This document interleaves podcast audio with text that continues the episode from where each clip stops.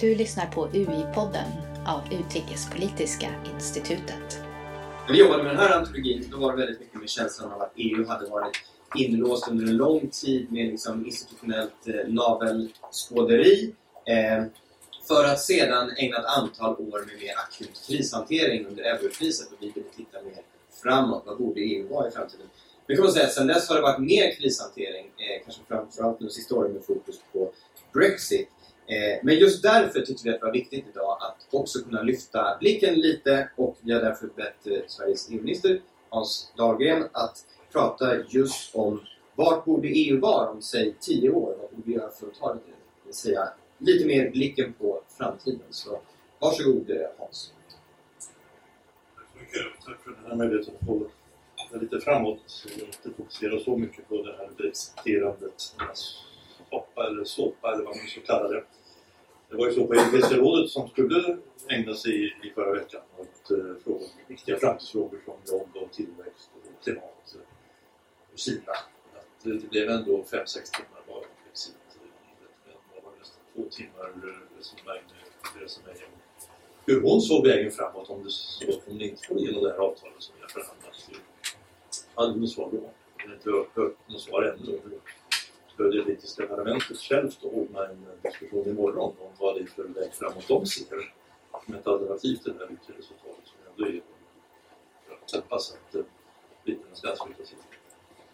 Vi, eh, vi, är, vi är förberedda för den väldigt allvarliga situation som, som en hård brexit kraschar ut ur Det kanske blir en 12 april då istället för den 29 mars. Det är verkligen i farans riktning. Det är inte bra. Det kommer att bli problem när det händer. Men det kommer också att skapa en väldigt dålig grund för vårt framtida samarbete med Storbritannien som är ett land som vi har, vi ska ha goda relationer. Detta om detta.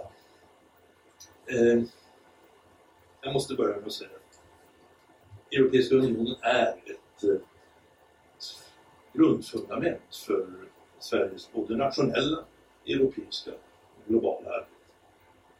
Jag har ju, det finns ett, skulle jag säga, tydligare engagemang i den Europeiska unionen än vi någonsin sett. Jag har varit med ett tag, jag har varit med, ja, jag har varit med och skrivit artiklar om varför vi inte borde vara med i den Europeiska unionen. Nu är vi med i den Europeiska unionen väldigt fullt ut. Och Sverige vill ha en ännu mer handlingskraftig union som verkligen levererar för medborgarna det som medborgarna vill ha i de av europeisk. När det gäller jobb och tillväxt och när det gäller att rädda klimatet och se till att vi blir säkra. EU är ju... Vi talar mycket om institutionella frågor. Vi planerade något tidigare idag. Jag tänkte fokusera på några sakområden som jag tror kommer att stå i centrum också 2020. Vi sätter ofta jobb och tillväxt först. Det är några olika saker det rör för oss. För det första, att utveckla den inre marknaden. Det måste fortsätta. Det måste fortsätta under de kommande åren. Att se till att undanröja de handelshinder som finns, att främja de nya digitala inre marknaderna, Att se till att också tjänstesektorn får ett ordentligt utrymme när det gäller att bli lika som varuhandeln. Och arbeta hårdare för att det vi redan har bestämt när det gäller den inre marknaden vi brukar också säga att vi måste se till att den inre marknaden inte blir till bara för företag. Så vi måste också respektera löntagarnas intressen, konsumenternas intressen, det allmännas intressen. De här 20 principerna som sattes upp i anslutning till toppmötet i Göteborg är en viktig eh, riktningsgivare tycker vi. Vi tycker ju inte att det här är någonting som ska leda till en massa beslut i Bryssel utan det är nationell kompetens vi bekämpar. Men det är en viktig färdriktning för alla EUs medlemsstater. Sen måste EU verkligen hävda sig bättre i den globala konkurrensen. Och det kommer inte att sig självt. Vi måste satsa på sådana viktiga saker som innovation, forskning och utveckling. Frågan var om någon lista som visar att när britterna lämnar Europeiska unionen då har vi inte ett enda universitet inom EU, utan de 20 främsta i världen. Det här är en utmaning för oss. Vi måste vässa oss på den här delen. Och sen måste vi, som understrukits tidigare idag, vi måste jobba vidare och försvara frihandel.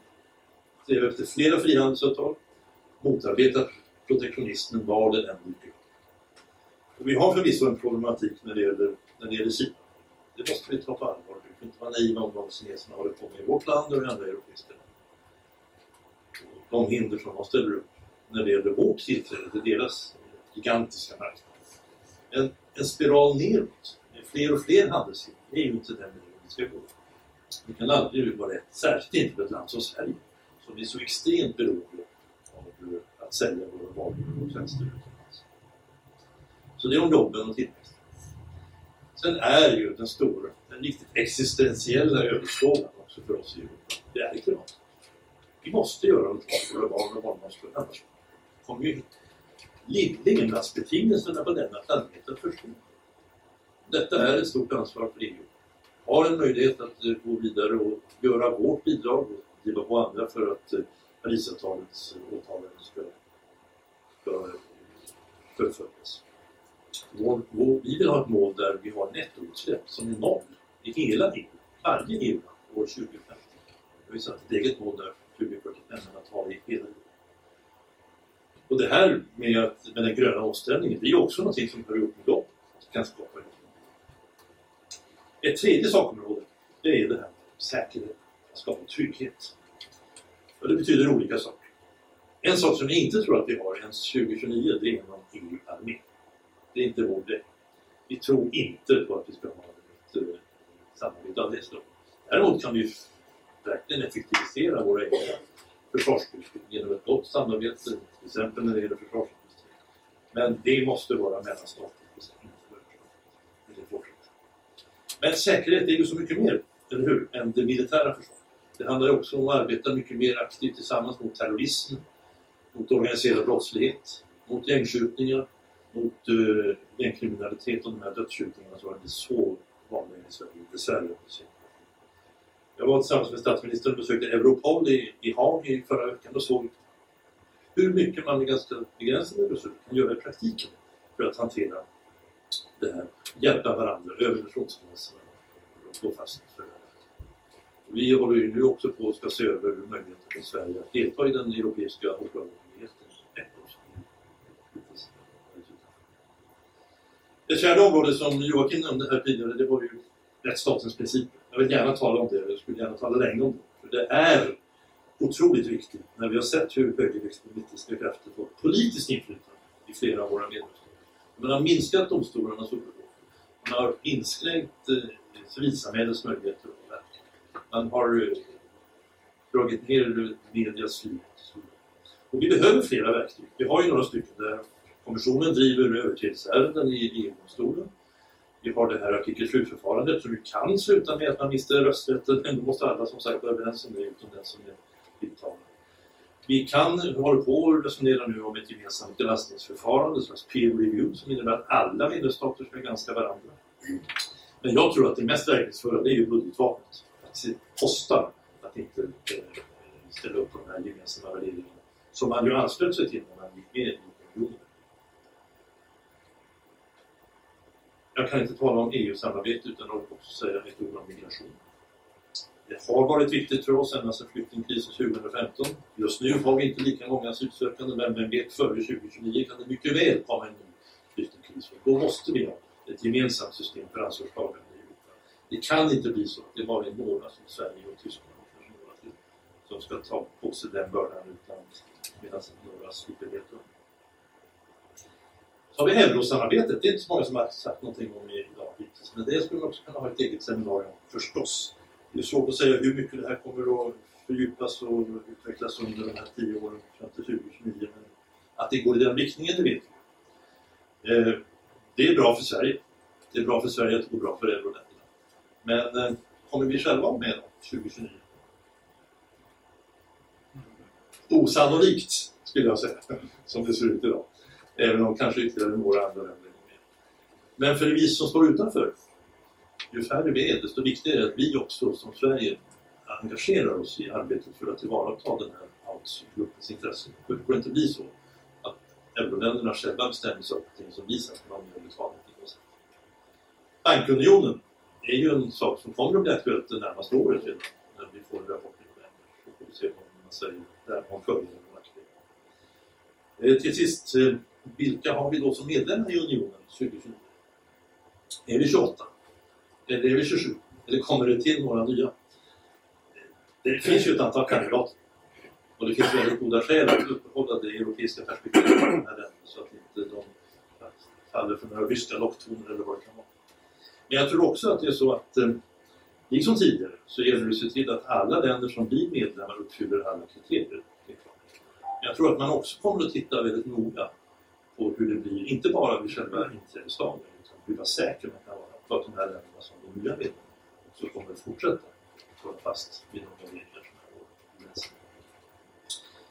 2029 har vi ju haft ordförandeskapet också i EU en gång till, tredje gången. Och eh, det ska bli spännande och roligt. Jag tror att vi kommer i Sverige att hålla Europatanken levande.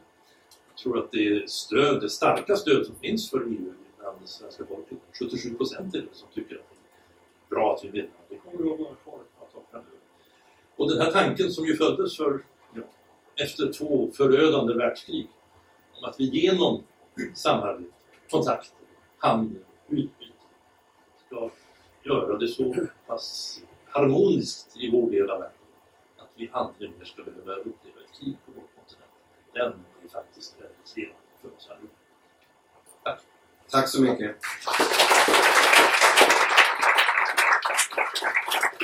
Jag noterar att 2029 kommer vi inte ha en EU-armé, inte ha euro, men kanske en ny modell av den här svenska ordförandeskapsslipsen som vi har fått tidigare under ordförandeskapet. Det kan det bli. Eh, jag tänkte bara, eh, Thomas Tobé tog upp det här med att möjligtvis är det, är det dags att övergå till, till majoritetsbeslut när det gäller utrikespolitiken. Det här är ju någonting som inte kräver någon fördragsändring. Det finns en sån passarell i Lissabonfördraget som möjliggör det här. Är det någonting som man tror 2029 är verklighet? Det finns en sån passarell, men passarellen säger ju att alla måste vara eniga att det ska göras för att det ska bli av. Jag tror inte vi är där ännu i alla fall. Det, har ju, det kan synas eh, nästan själv för att göra en sån förändring kan man tycka när man ser att eh, hur svårt det har haft ibland att eh, komma fram till beslut eh, senast när det gäller Venezuela och som exempel.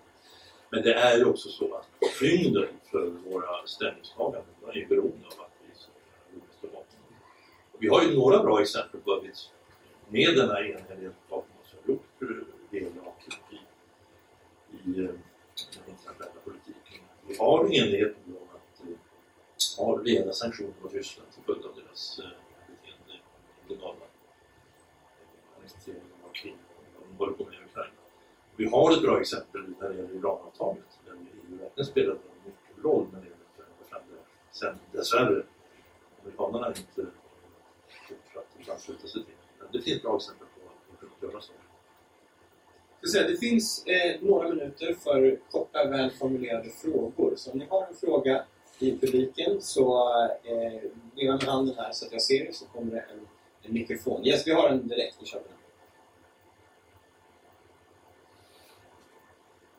Jag har en kort fråga just om euron.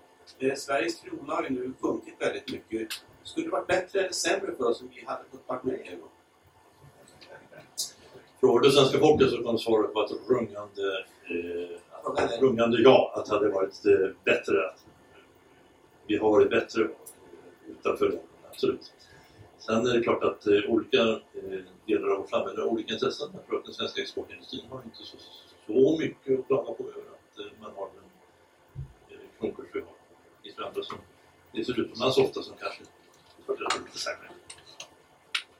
Jag tänkte fylla i med, med en fråga om, om det här med koherensen och sammanhållningen i EU. Du var inne på att det, det ska liksom, vi ska använda budgetmedel. Det ska kosta att inte följa regler, leva upp till gemensamma normer. Ehm, och det är såklart ett verktyg. Samtidigt ser vi att andra länder utanför EU erbjuder alternativ ehm, och står med, med pengar och investeringar. Framförallt i länder som kanske är i, inom EU inte har ganska kritisk hållning. Jag tittar på eh, Ungern och nu senast Italien, omstängning och förhållande till Kina. Då finns det en, liten oro här att, att använda piskan snarare än morötter för mycket när det finns andra länder utanför EU som, som faktiskt är alternativ. Nej, jag tror inte de eh, hänger ihop liksom på det sättet. Eh, det, det är en annan eh, situation naturligtvis. Man eh, gör sig med främmande makt på det här ekonomiska sättet. Och jag menar ju att när vi förhandlar om EU-budget så är det väldigt stora, nästan så stort steg för några av de här länderna som fått enorma bidrag från strukturfonden genom åren. Och som jag menar inte ska kunna räkna med samma utdelning om det är så att man inte står fast vid de grundläggande värden som förenar oss i vår union. Men också, det ska också kosta att inte ta gemensamt ansvar. Jag tycker de länder som inte ställer upp på ett gemensamt eh, ansvarstagande i asylpolitik ska inte heller få samma utdelning från strukturfonden som de skulle. Då ska vi se. Ja, en, en fråga som kom upp i, i panelen innan, och nu har vi någon minut kvar här, men det är ju det här med flexibel integration. Vi hörde även från politikerpanelen om vissa önskemål om EU i olika hastigheter. Och vi ser ju också Brexit om något exemplifierar ju det här att det är bara att lämna om man inte är nöjd med, med hur det är med EU. Det är inte så bara och det kanske kommer att öka kraven på att vi faktiskt tillåter mer flexibilitet inom EU. Är det någonting vi också ser på lite längre sikt? Och i sådant fall, vad borde verkligen vara grunden? Vad borde vara gemensamt? Vad ska inte vara flexibelt? Oj, det var en stor fråga. Eh, Du har en minut. Ja, tack. Jag kan väl säga så här till att att eh, bara lämna så det är inte så bara lämna som, som bekant. Och är det någonting som man kan glädjas över den senaste storhetsutvecklingen i den växtförskollen, det är ju att det är faktiskt inte land som med på den vägen. Utan vi känner allihopa att den grundläggande gemenskapen som vi har, den finns kvar. Att vi alla 27 dessutom har lyckats bli eniga om vilket sätt vi ska behandla den. Men hur mycket av det där som vi sen ska göra gemensamt och som är det det, det får vi tänka på. Eh, det är ju ingen tvekan om att vi redan har flexibel integration på det sättet. Vi har en del samarbeten som vi är med i, inte med euron, inte med i ECO ännu och så vidare. Men eh, det, här är saker och ting som kan vara lite olika sätt. Vi ska vara flexibla och pragmatiska. Stort tack till Hans Wallgren för